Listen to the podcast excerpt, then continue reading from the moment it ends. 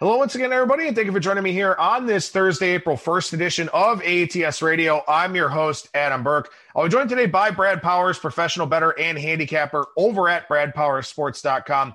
We'll talk a little bit of FCS college football, take a look at the Final Four, the national championship, and put a bow on the college basketball season here on today's show.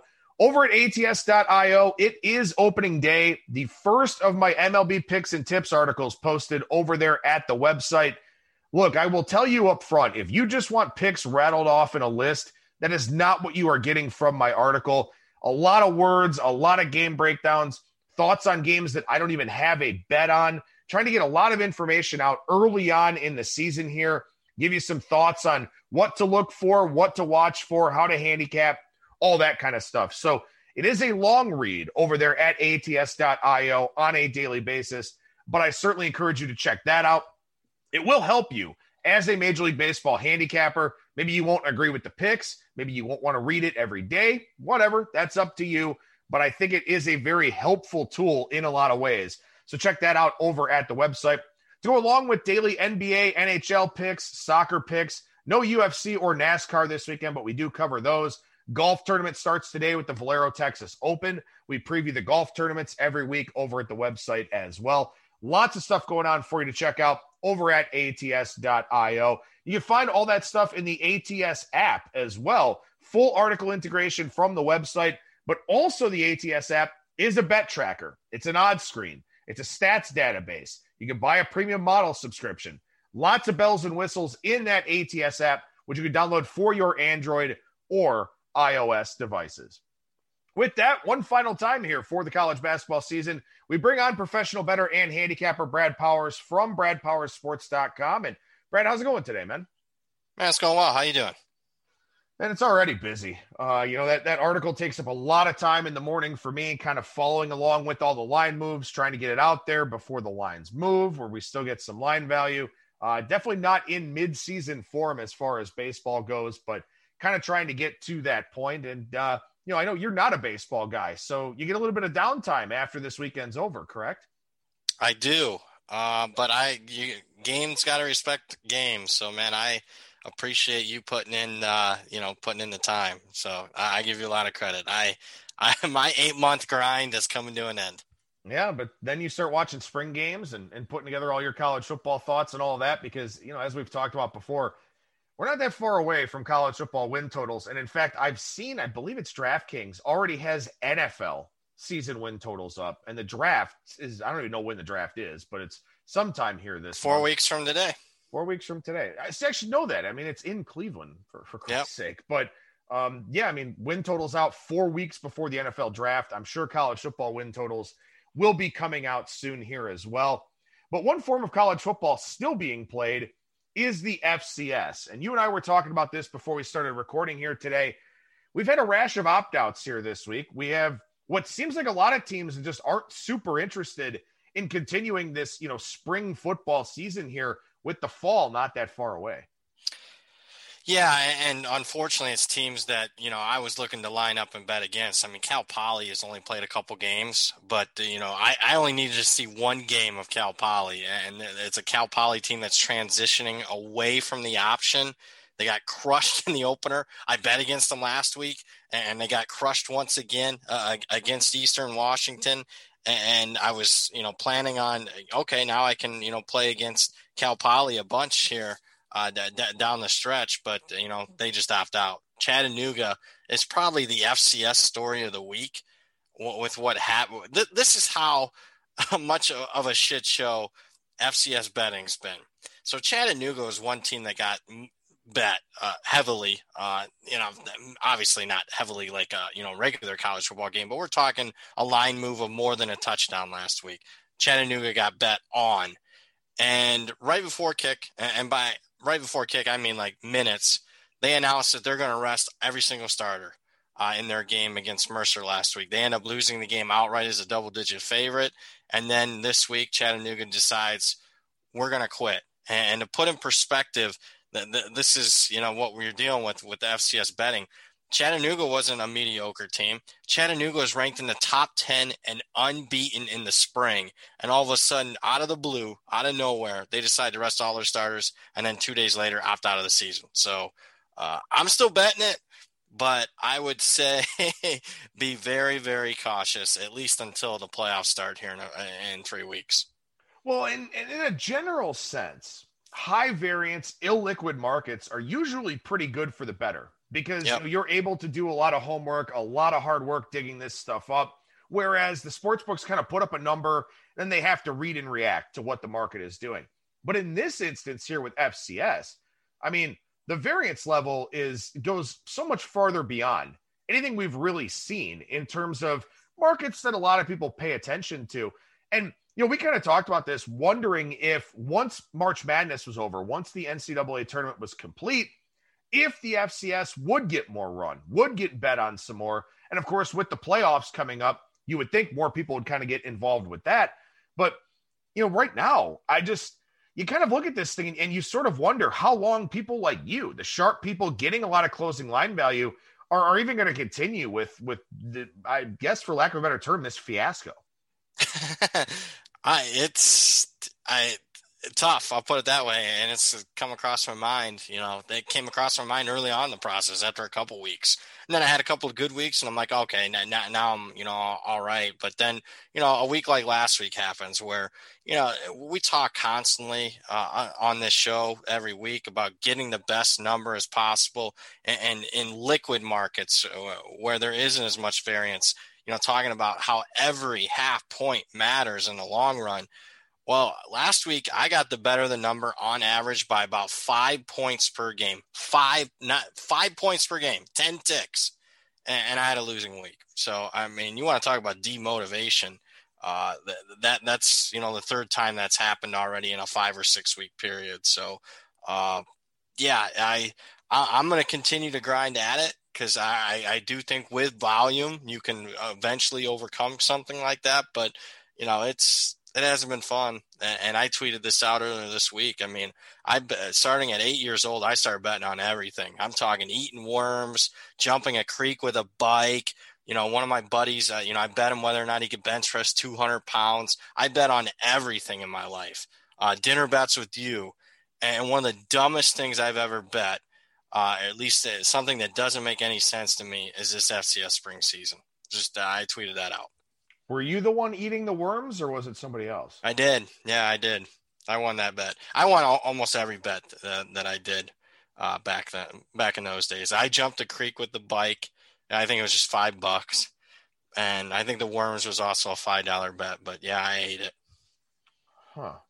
I are, probably explain sure? some things, right? I was gonna say, are you sure that you actually won that bet, or? I, I won, mean... man. I, money was everything uh, at a very young age for me. I was the only one that had it at a very young age, and now everyone's starting to come to my world. Now it seems like across everything, where everything's about money now.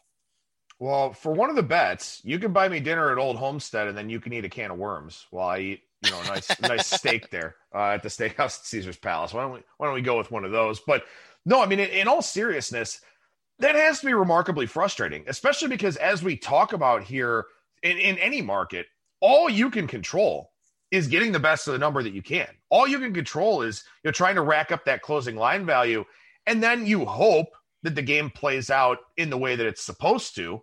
But you know, obviously that doesn't always happen. And and here in this high variance FCS environment, you know, I, I like I said, I do wonder, you know, as we go forward here about you know the public level of interest, but certainly the sharp level of interest too, where maybe they just go ahead and say, you know what, screw it, we're just going to bet MLB, where you know that's a pretty yep. illiquid market early on, or bet these draft props that are out there, even if they're lower limit things. There's a higher degree of certainty when it comes to the draft, I think, than FCS football, which is astonishing to think about. Yeah, I think, you know, from at least my inner circle, a lot of more emphasis on the NFL draft, uh, especially with, with a lot more draft opportunities to bet now, especially, you know, outside the state of Nevada. I mean, in those East Coast places uh, with European models, I mean, you can get after the draft a lot better than you can here in the state of Nevada. So, uh, it's either move to baseball, move to the NFL draft. Uh, I don't see a lot of people actively betting FCS. We'll put it that way. And, and, and let me say this: and you know, it would be one thing if I thought I was creating almost all closing line value. If it was just me and then I, am giving, you know, I'm telling the whole world this is what I bet. I bet big. I bet multiple times where I kept maxing, maxing, maxing the, the bet, and then I gave it out to hundreds of people and they're betting into it. No, that's not necessarily been the case for for a bunch of these. I mean, I'm not telling people what I'm betting. Uh, you know, I'm not betting enough to to move it significantly, several points. Uh, and you know, I'm only giving out a few picks. Uh, you know, out of 15 bets I make each week, I'm only giving out a few. So uh, I'm not the only one bet- betting into these numbers. And you're right. I- I'd have to think the frustration level is to the point where it's almost like, do I want to do this anymore? Are there other better opportunities? And, and maybe you know it's time to you know to start peeking at NBA, uh, whether it's player prop bets, the type of thing. I mean, that, that's what I would think if I wasn't just a football first guy. All right, so let's transition over to the college basketball side of things here. We've got three games left in the NCAA tournament, the two final four games, and then the national championship game. And before we dig into these final four games here specifically, I posed this same question on yesterday's show to Kiev O'Neill from the Odds Breakers, and we had a good back and forth chat about it.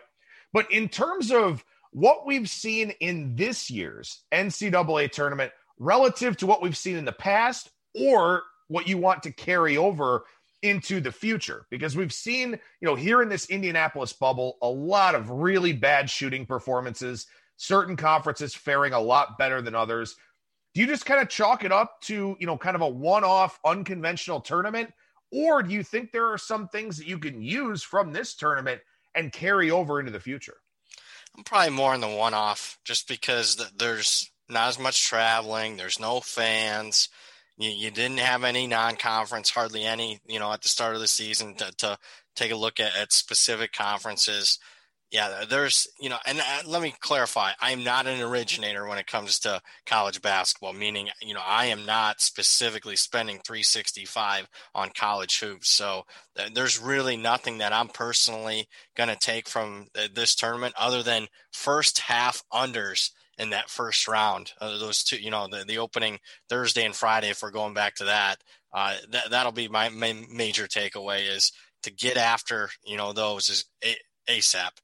And, and, get after a lot of dogs ASAP because you know it's a I think it's the fourth consecutive year where, where the underdogs have gotten the better of the favorites. If you're just blindly betting, uh, you know, after it, th- that would be, you know, not only my advice to myself, but you know, advice to anybody listening.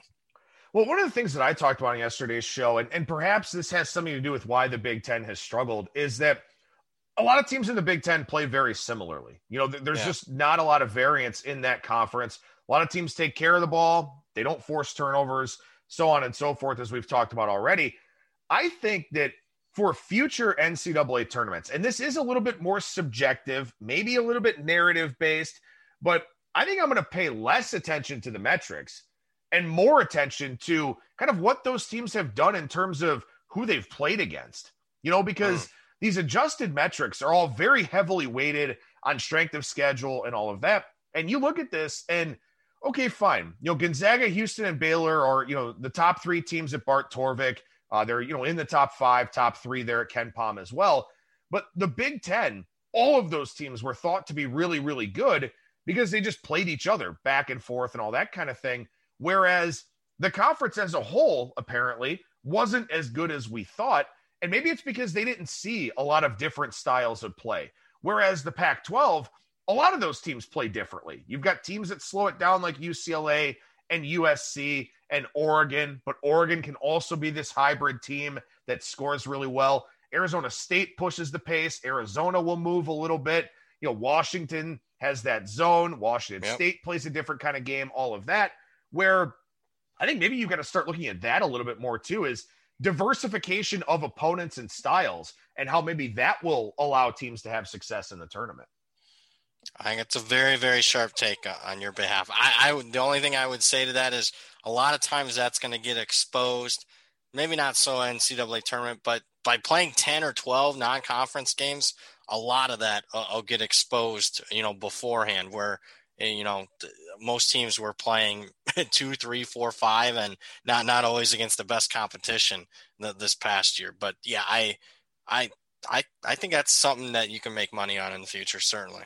Yeah, that's a good point about not having non-conference. You know, teams just the kind of seeing all the same styles in conference play, and, and teams that are you know relatively close from a talent standpoint too. You know, so maybe it was just kind of a weird, unconventional season all the way around.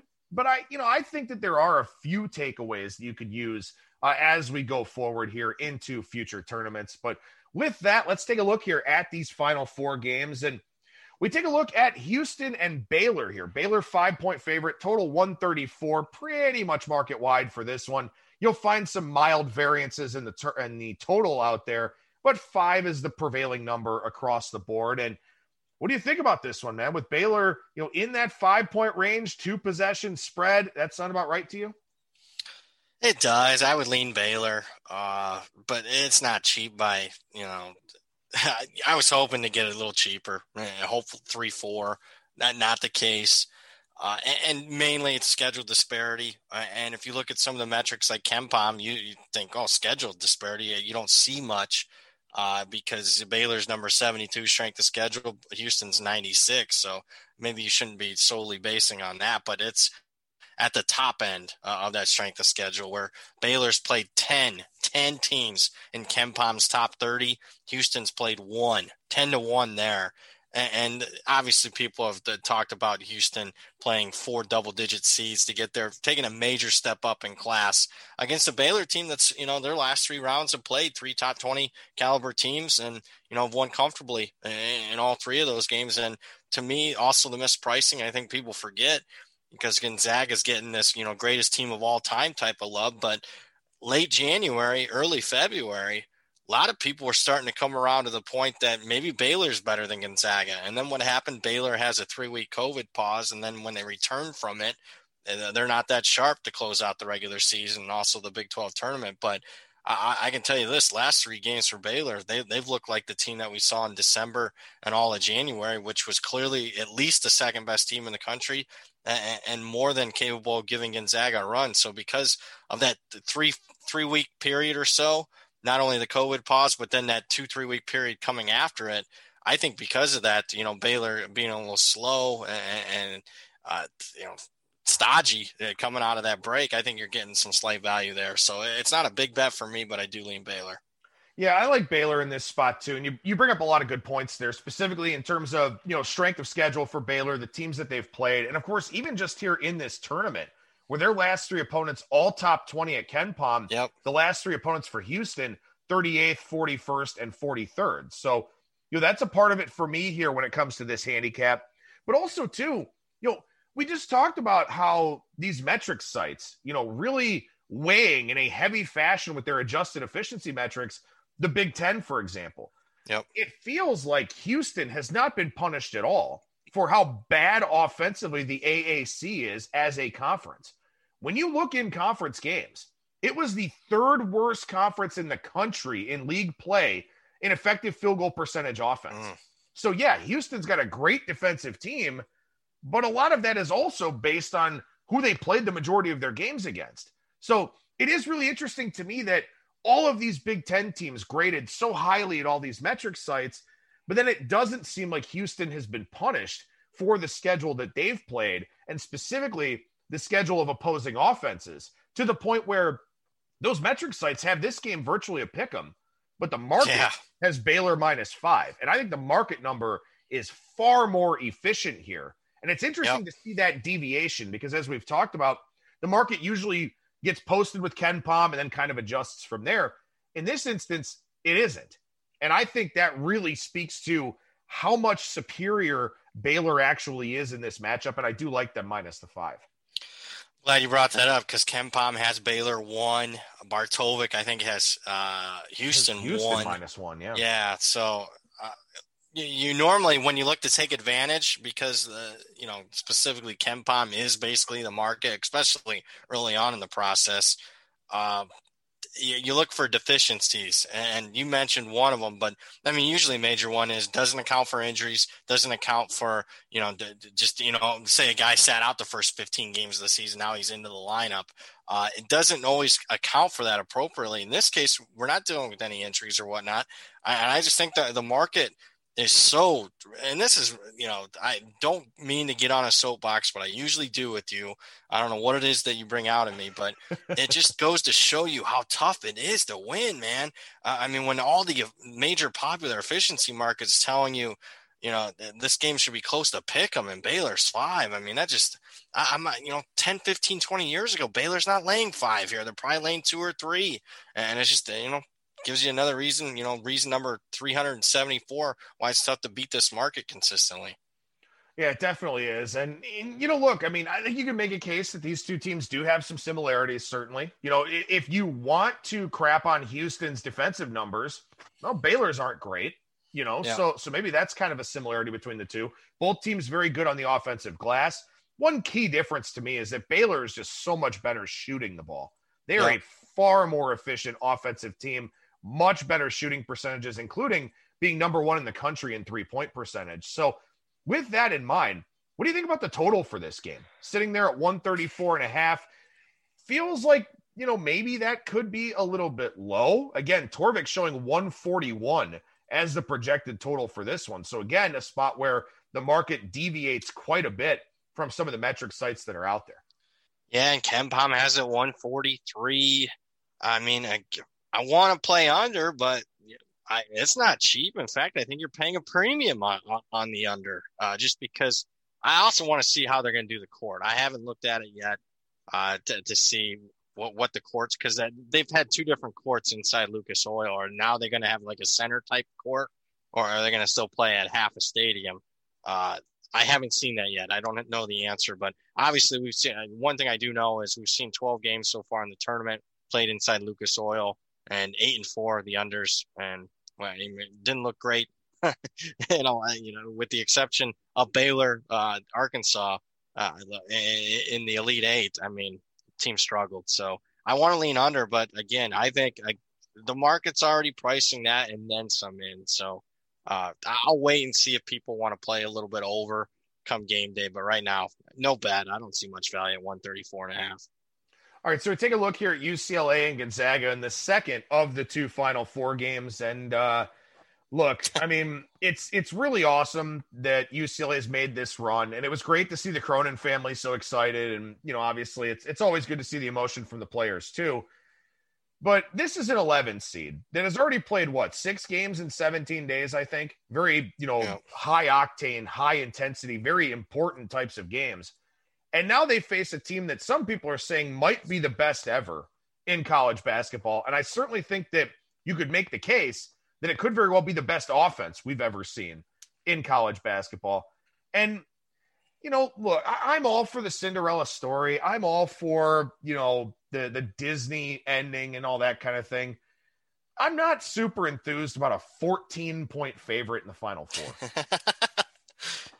Yeah, I'm I'm with you. I pro- I would have liked to seen Michigan here, even though I, don't like Michigan from a fan aspect. I just I want to see quality basketball, and I know UCLA beat Michigan, but I, just I don't see it being that competitive. Although I'm not recommending by any stretch of the imagination to lay 14 here. I'm not built that way. To lay, it is an historic spread, uh, at least since you went to the, the, the full 64 team uh, format in 1985. We've never seen a spread this high in the Final Four.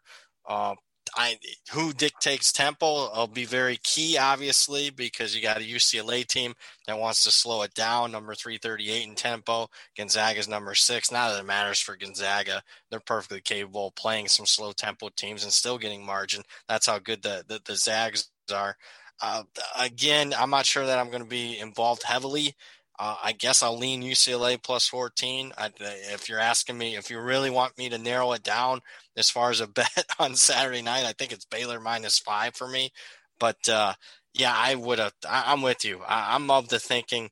I'm okay with Cinderella getting uh, invited to the dance, but there has to be a curfew uh, on Cinderella, and I, I am not a big fan of seeing Cinderella in the Final Four. I want to see the best teams, and yeah, UCLA is playing that well, but I, I would have much rather dived into a handicap on Michigan Gonzaga than this one. You know, and uh, maybe this is unfair to say, but when when I look at the reaction for UCLA, you know, knocking off Michigan, and, and look, if UCLA scores 51 points here, they're getting waxed. I mean, they're probably oh. losing this game by 30. Yep. But when you look at the reaction for them, didn't it almost feel like that was their national championship game? Yeah. Because you know Gonzaga's on deck. You know yep. exactly what comes with that. And look, being a Final Four team as an 11 seed is one hell of an accomplishment. I mean, beating Gonzaga might be, given the context, the biggest upset of all time in college basketball.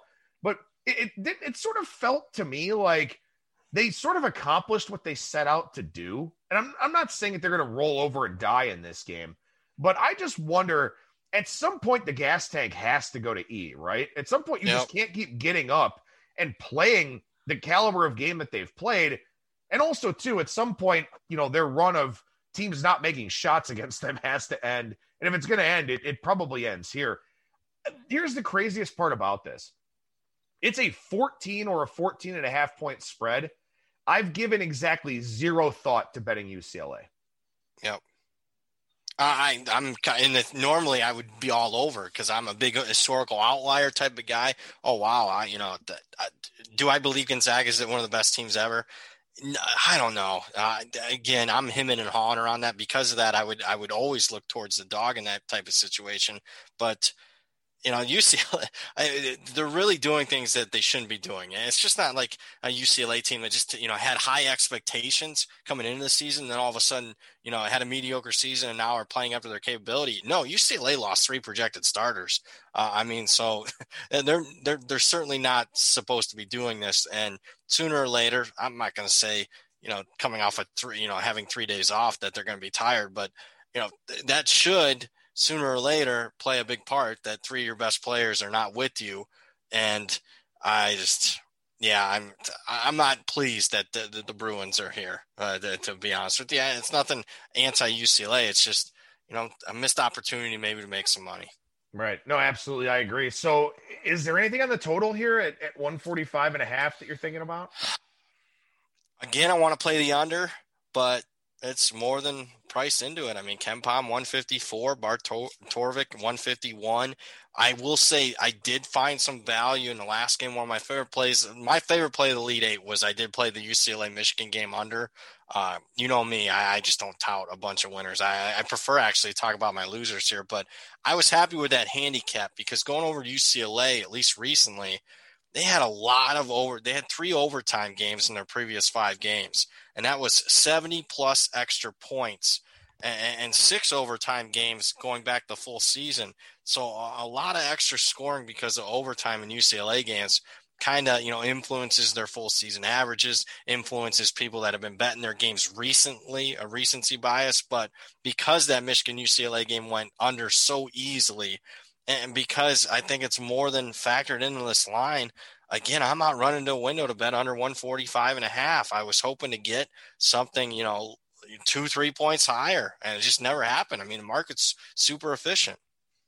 Yeah, I mean, the only thing I could take a look at here would be the under, but at the same time, I mean, Gonzaga has no issue blowing anybody out. I mean, yep. we've seen that all year long. Even if they empty the bench, they they're probably not going to take the whole shot clock. They're going to let the guys off the bench come in and just you know kind of run things the way they're supposed to be run for this team.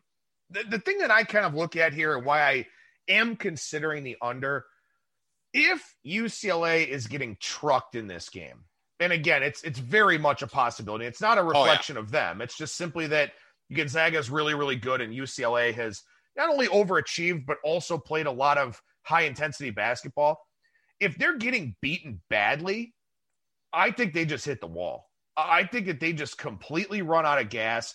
And maybe that's the point where Mark Few kind of reads the room and goes, All right, I don't really want to beat these guys by 40. You know, I, I don't really want to go out there and embarrass anybody, you know, and and that could be what happens here in this game. If UCLA starts like USC did, maybe they have a push to get back into it. If they don't, then you know, I, I think maybe at that point few would call off the dogs. But like you said, I mean, relative to the metric sites, I mean, this thing is adjusted for Lucas Oil, adjusted for the stakes, all that yep. kind of thing.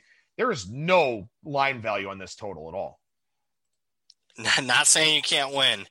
Uh, and I'll look at, as we get more player props as we get closer. Uh, maybe that's a, the way to go. It sucks that I'm in a state here in Nevada that doesn't, you know, offer as much college basketball player props as say like New Jersey or obviously offshore. But I just if you're if if you feel like you're extracting so much value out of side or total pre-flop on these two games, I tip my cap to you. I don't. I think the, the value that was there to be had is already priced into the line and then some both side and total. Especially, I agree with you. If I was if you were to narrow me down, hey, I absolutely need two bets you know, one on each game. Baylor minus five under UCLA Gonzaga probably be it for me. They both be pizza bets uh, and, and, more like Totino's pizzas uh, instead of taking the family out here to you know the let's say Pizza Rock at, at Green Valley Ranch. Pizza Rock's not bad. I've had the one downtown. It's it's not bad at all. Yeah, it's not bad. It's decent. I mean, pizza back home, uh, home meaning Ohio, East Coast, way better though than Vegas. It's the one thing that that back home has o- over Vegas. One of well, very few. A big part of that, and I, I can attest to that, is the beer in Vegas isn't all that good from the microbrews because the water in town sucks, and water is such an important part of you know making the crust and all that. So yeah. I, th- I think that's a big part of it. Be honest. Not, you know, again, we need to have you know just flip on the the record button but I have some thoughts here about water.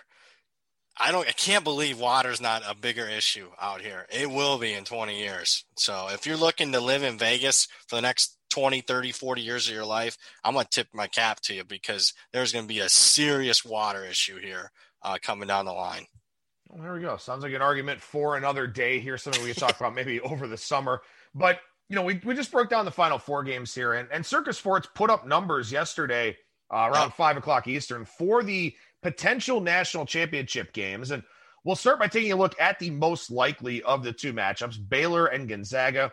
Gonzaga open minus five and a half, total 160. Looking at the Circa app right now, Gonzaga is minus six with a total of 160. You're taking 3K on the side, one on the total. But you surprised to see Gonzaga go up from five and a half to six based on the early look ahead number? No, I expected it to be almost seven. I wanted to bet Baylor maybe seven ish. Uh, would have been my buy. So I, I, I, was I thought it came maybe even a little low. Uh, so I, I want to play Baylor, but I'm not going to play it unless I get seven. So uh, it's a pretty sharp line. Kudos for Circa for doing it. Yeah, you know, I, I, think five and a half was cheap. I think six is a little bit cheap here too. I, I think yep. once you get out of two possession range at seven, yep. that's kind of where you start to see I think I think a strong number is seven. I don't think I'd want to play either side, but anything under that, I do like Gonzaga a little bit in that situation. If Houston beats Baylor, certainly the likelier of the two upsets here. That one opened Gonzaga minus 10 and 143 and a half.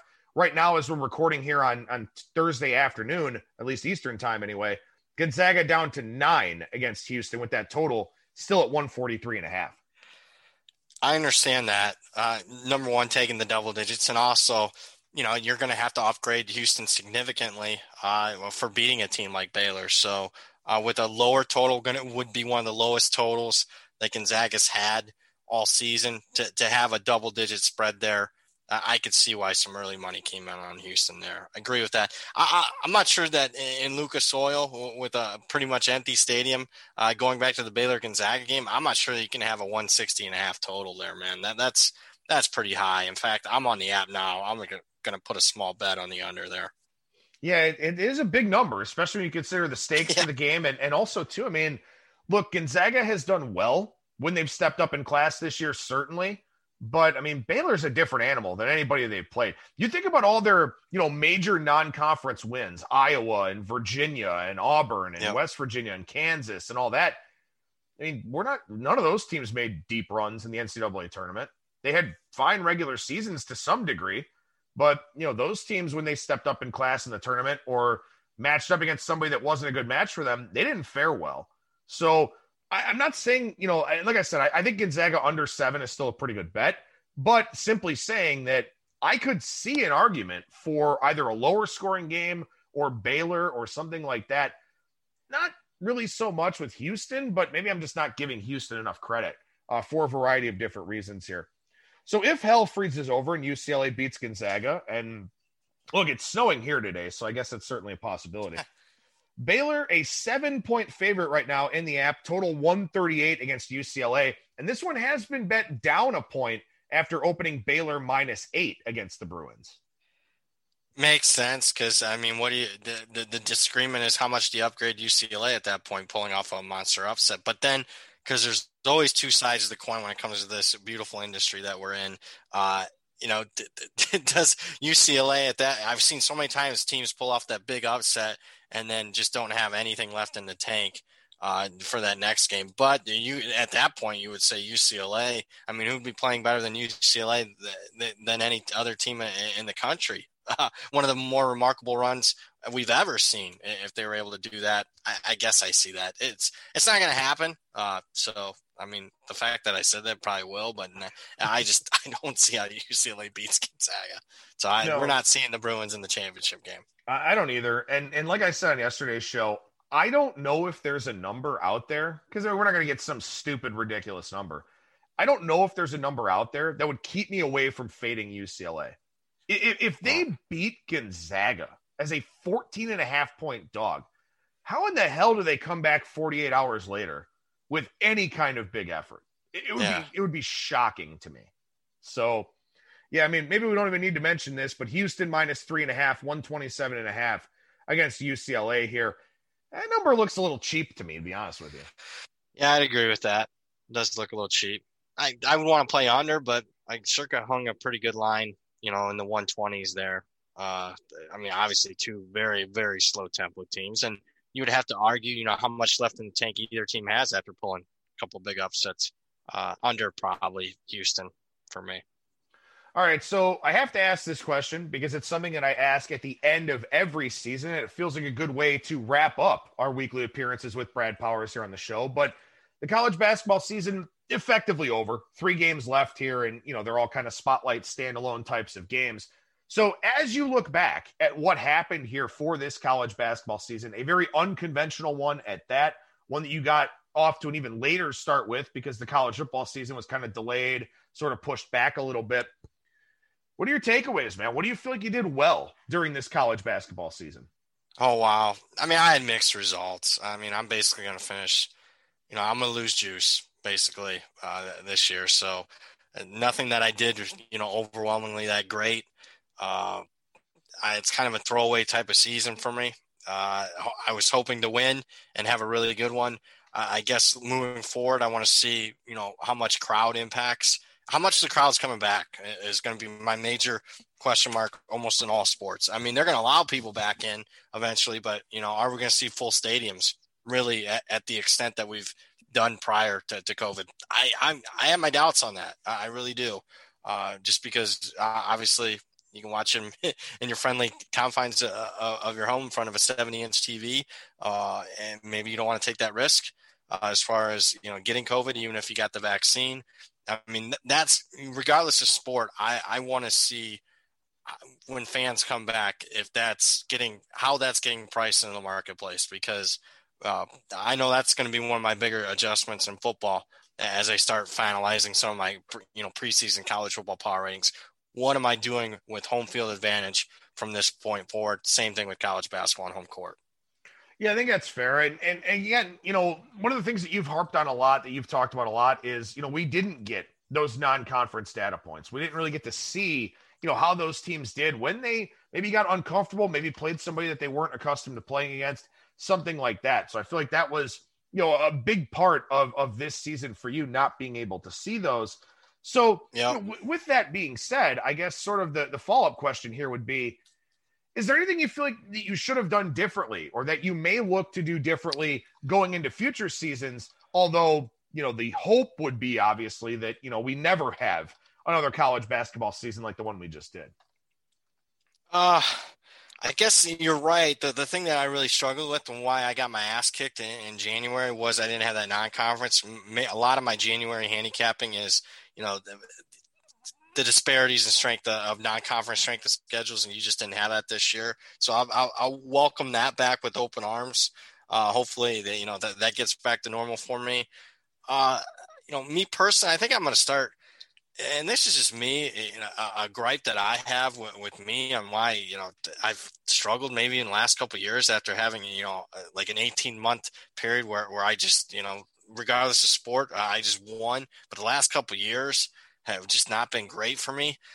You know, I'm I'm kind of getting tired, and I don't want this to be a bitch session, but I got to do more volume. I, I got to, you know, it, my handicapping as far as what I give out to people has to resemble more of what I bet. Now, obviously, not not everything I bet I can give out because it's not, you know, market wide, widely available. Uh, it's not, you know, the num- numbers are moving so fast. But I'm getting to the point where, you know, you and I talk about this. I mean, I, gotta, you know, handicap twice. I gotta, you know, handicap the card. Okay, here's what I'm looking to bet. Here's the numbers and whatnot. And then after that process, then oh, okay, now I gotta narrow down my card and what do I feel comfortable getting out. I'm that second part of that. I'm getting.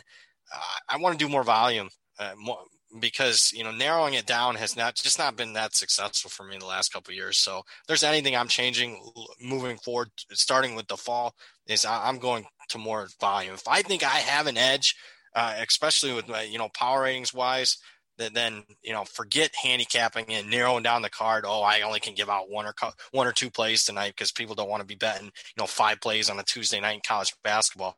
I, as I get older, I'm tired of that. So I'm just going to uh, be, be more aggressive as far as my volume goes.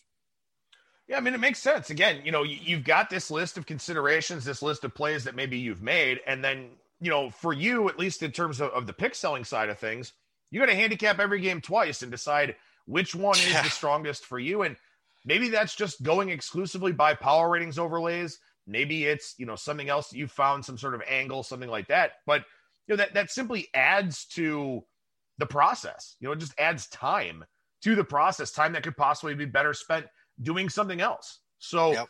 yeah, I think that's definitely a, a, very fine line to walk, especially because, yeah, you don't want to be giving out eight, nine plays to your clients, expecting them to bet them all. But at the same time, I mean, if that's what you're playing, then that's what you're playing. And so yep. I think it's definitely a, a, difficult part of that whole equation there. And you know, I think it's always interesting to get the answers from my guests about how they're going to do things differently, uh, you know, with regards to some of these seasons. And and I already talked about it a little bit myself here, where, you know, I'm, I'm a big time metrics and analytics guy in baseball. And if you read today's picks article, uh, you will very much know that. And I didn't even go as, as numbers heavy as I possibly could have with this first round of write ups. But college basketball is a thing where all I have to rely on are the metrics sites because I don't have time to know yep. these teams inside and out. Don't have time to know how they fare in a lot of different situations, stuff like that. But I think one thing that I will look to do a little bit differently is kind of look a little more stylistically at how the two teams are going to, you know, wind up matching up because look, you may have a team that's phenomenal at three point percentage defense, but they're playing a team that doesn't even shoot threes. So, what does that matter with the defensive efficiency metrics or anything like that in that particular game? So, that's something that, you know, I'm going to try to deviate from a little bit is just you know, realizing that the metrics are the metrics, the numbers are the numbers, and they are very helpful and they're a great guide, but they're not created equal based on a team's matchup. So that's something I'm going to try to look at a lot more personally uh, when it comes to future college basketball seasons. I concur with that because uh, you know, as you broke it down as far as seeing the deficiencies that specific conferences have had, I mean, it makes a lot of sense to me. Uh, if it just doesn't matter. And you see even guys like myself, uh, or at least media people, you know, quote all, all these stats. I mean, you even, uh, you know, get guy after me, and I like this, and that's why I like doing that show where I was talking about you know teams specific teams as far as getting to the you know free throw line as far as their percentages and you you you know correctly pointed out hey i mean if they're not getting to the free throw line who cares if they're you know if they're hitting 82% or, or 71% from the line if you're not getting to it it doesn't really matter. So i i, I certainly respected that position you took against me. Uh, it was either last week or the week before and i see you're, you're, you're certainly you know considering that. So I, I like that Well, it's always great to chat here with Brad Powers, professional bettor and handicapper over at bradpowerssports.com. And, you know, I know that uh, we have our bitch fests, we rant and rave. I know usually a lot of it done before we actually hit the record button here, but it's always great to chat with you every week, man. And, and whether it's just talking shop about the business or about other things that, you know, maybe our listeners aren't privy to, uh, you know, I, I enjoy these Thursday segments quite a bit. I will miss them, but certainly I understand that, you know, you need a break uh, there's not as much to talk about here. So, you know, it'll definitely be good to talk with you again here at various points throughout the summer about how college football prep is going and all of that. But, uh, you know, just my heartfelt thanks and gratitude for, you know, doing this every week with me. Hey, man, I, I love it. It's therapy for me. Oh, good. There you go, man. Uh, tell us what's going on here throughout the spring and summer over at bradpowerssports.com. Well, it's really easy. Uh, I mean, if you want to start dipping your toe in the college football and not the FCS, if you're talking FBS, then I got a free spring guide up there as far as really getting you a jump start towards the 2021 season. So what are we talking about? We're talking about power ratings, early power ratings for all 130 teams. We're talking about projected season win totals for all these teams. You know, I, I put, you know, in, in, a nice, easy printable chart, Bill Connelly's returning production, uh, which, you know, a lot of people like myself use this time of year. Uh, if you want a projected line on every single college football game for the upcoming season, that's in there in a nice, easy print printable uh, format as far as each individual team schedules with a projected line. Basically, you want it, it's in there. And it's not going to be a lot of, you know, it's not going to be 6,000 words like Adam likes to write about, you know, a, a random card, a baseball card, but it'll have a lot of numbers and stuff that you can take and start maybe putting together your own preseason rating. So you can download that for free right now at bradpowerssports.com. Oh, come on, man. You do a write up on every game for college football. You, I do. I do. Understand. So, yeah, I just needled at you a little bit, but you're right. I do. If you like what you see and want to renew for, for the upcoming season, I am like Adam. I write up every single college football game every single week, along with the NFL. Give you top picks. Those picks the last six years are fifty five percent. I just, it's a good deal. It's seventy nine bucks right now for the entire season. If only you and I could work smarter and not harder. That's a major issue for us. So when when I said I'm tired of like handicapping things twice, I, it's we look. I'm not 25 anymore. I'm not 30. I, you know, I'm approaching 40. Eh, we need both you and I. If there's a decent criticism, it is to work smarter, not not harder, and start getting paid for some of this stuff that we do. Well, you know what, man? Uh, we don't know any other way, and I, I don't know if that changes. Yeah. But you and I don't really know any other way. So uh, at least you know this is one thing that's kind of off your plate here for the next little while. But uh, we'll definitely be in touch over the spring and summer here. We'll definitely get you back on for some one-off things, talking about a variety of different stuff. But Brad Powers, professional bettor and handicapper, over at BradPowerssports.com at Brad Powers and the number seven. Always love the chat, man. Thank you so much. Appreciate it, and we'll talk to you again soon. Talk to you soon, man. Thanks for having me on. There you go. Once again, Brad Powers, bradpowerssports.com at Brad Powers and the number seven on Twitter. Coming up on Friday, I will do the Betters Box, my solo MLB betting podcast.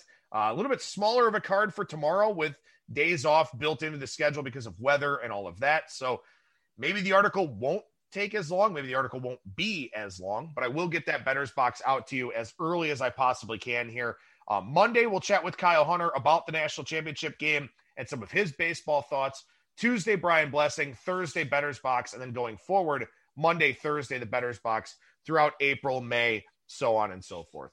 That'll do it for me. Thank you so much for listening, everybody. And I will talk to you again tomorrow.